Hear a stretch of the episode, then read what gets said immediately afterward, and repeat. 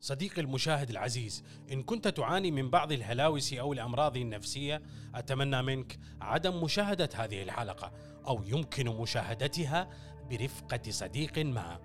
هنالك لغز واحد أسأل عنه أكثر من أي شيء آخر. عند حدوثه يتحدى الواقع وتفسيره ويترك لنا شعورا مخيفا وغير منطقي. وإذا كان هناك شيء أكثر إلي من معرفته فأنا ببساطة لا أود معرفته.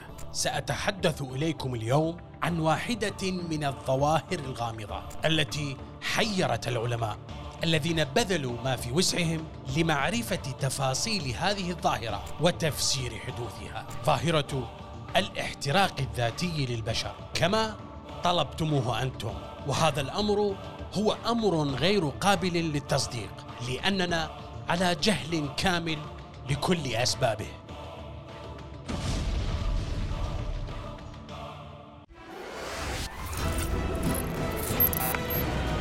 To be older, not always to be wiser. مرحبا أصدقائي أنا سيزر الحاتمي أحدثكم من مكان ما على كوكب الأرض وأنت الآن في نقطة تفكير الموسم الثاني من قناة أكستوك المتواضعة واللي راح تكبر بمشاركتك إلها وإن حاب تدعم القناة وفرت منتجات خاصة بالقناة. رابطها أسفل بالوصف. وخلي نبلش. ظاهرة الاحتراق الذاتي للبشر كيف ممكن أن نعرفها؟ المصطلح المستخدم لهاي الحالة اللي اسمه ظاهرة الاحتراق الذاتي للبشر أو اختصاره SHC هذا يعني أن هنالك شخص ما اشتعلت به النيران. لكن ربما دون إلقاء اللوم على عوامل خارجية. ومن المحتمل أنا وياك يا صديقي المشاهد العزيز شفنا هذا الشيء فقط بأفلام الرعب لكن هذا الشيء ما راح نتوقعه بحياتنا الواقعية. لكن في عام 1951 بفلوريدا كان صيف هاي السنة صيف حار جدا. ماري ريزر صاحبة أرض في فلوريدا طلعت تأخذ برقية البريد ففتحت باب منزلها فحست أنه هي مرتفعة درجة حرارتها لكن مو ارتفاع طفيف بدرجة الحرارة لا حست أنه هي ساخنة حرارتها مرتفعة جدا فقلقت فاتصلت بالشرطة. إجوا الشرطة بعد دقائق دخلوا المنزلها وتفاجئوا بل انصدموا لأنه اللي شافوه بغرفة ماري شيء لا يصدق. شاهدوا مجموعة من الرماد جسد ماري متحول إلى رماد.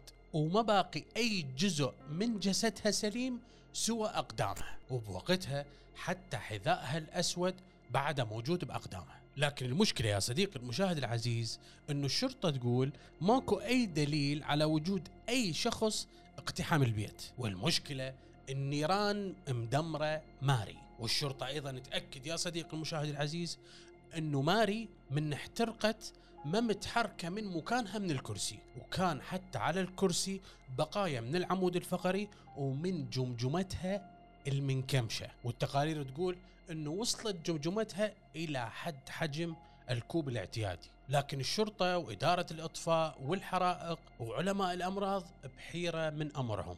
لوش في حيرة؟ لأنه لو ماري محترقة لكان أبسط الأمور إنه هي قامت وطلبت المساعدة، لكن بعض المحققين قالوا إنه هي احترقت من داخل جسدها، يعني الحريق من داخل الجسد إلى خارج الجسد، وهذا الحريق أكدوا على انه هو حريق سريع وشديد جدا، أما وسائل الإعلام الأمريكية يا صديقي المشاهد العزيز أصابها الجنون، ووصفوا حادث ماري على إنه هو لغز المرأة المتفحمة وكان صدق إنه هو لغز. واحدة من وسائل الإعلام مثلا قالت إنه ماري ضربها برق. وواحدة من الصحف كتبت إنه كرة من النار دخلت من شباك ماري وحرقتها. لكن بعض الصحف يا صديقي المشاهد العزيز بدأت تنشر على إنه هاي الحالة اللي مرت بها ماري هي عبارة عن حالة متكررة.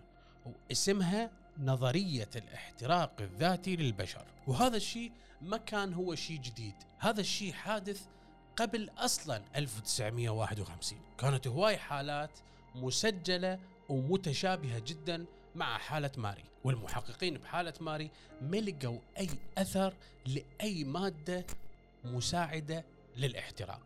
يعني لاكو أثر لبنزين ولا أي مادة أخرى. واحد من المحققين قال إنه هاي الحالة هي أغرب حالة مريت بيها من بعد 25 سنة خدمة في مسلك الشرطة. ونفس هذا الشرطي بدأ يكتب بالجرايد وينشر يطلب المساعدة. يطلب المساعدة من الناس على وجود أي نظريات تفسر حالة ماري. هل يمكن للإنسان أن يحترق من الداخل؟ وبوقت قصير ودرجة حرارة عالية جدا ويقتصر هذا الحريق على جسد الإنسان فقط. من دون أن يحرق أي أثاث مجاور إليه لكن يا صديقي المشاهد العزيز أكو نظرية ممكن تفسر اللي صار اللي هي نظرية تأثير الفتيل. شلون يعني دخيلك ما تبدل هالموضوع المخيف هذا؟ أنا أقول لك شلون. عندك مثلا الشمعة.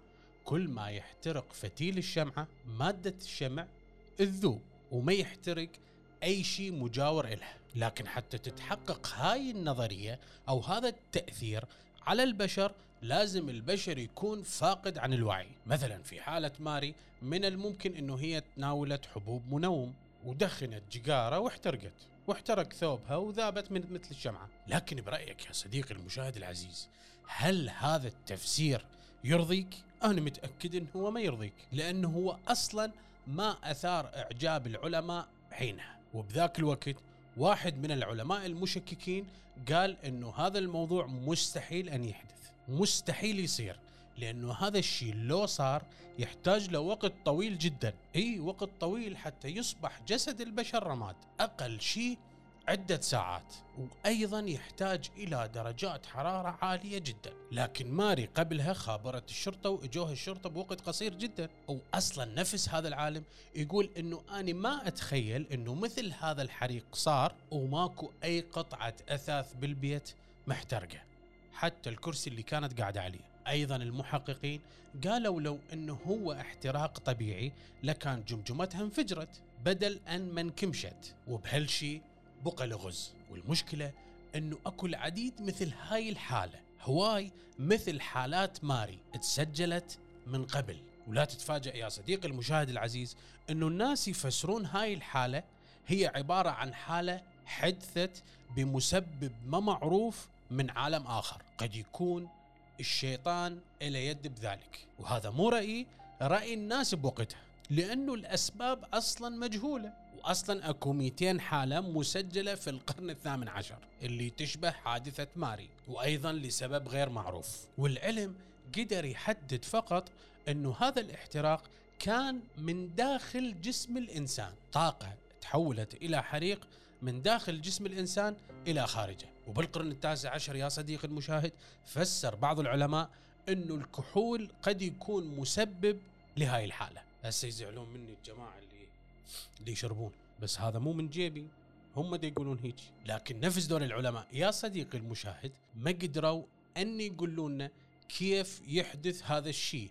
كيف إنه الكحول قد يساهم بمثل هذه الحوادث. كيف ممكن أن تشتعل نيران مميتة بداخل جسم إنسان. ومن دون أن يحترق أي قطعة أثاث داير مداير. وفي المجلة الطبية البريطانية في عام 1938 رجل كتب إنه قد يكون إدمان الكحول عاملا أو مسببا لهذا الشيء لأن الكحول قابل للاحتراق ومن الممكن أن يسبب هذا الحريق لكن يا صديقي المشاهد العزيز كيف يذوب البشر بهاي السرعة والعلم أيضا يأكد ويقول أنه لابد من وجود عوامل أخرى خارجية مساعدة على حدوث هذا الحريق. لكن ما معروفة لحد الآن والعلم أيضا ما قدر يفسرها لحد الآن. وكثرة هاي الحالات أو تكرارها أكيد راح يدفع الناس إلى انه هناك شيء خارجي هو المسبب.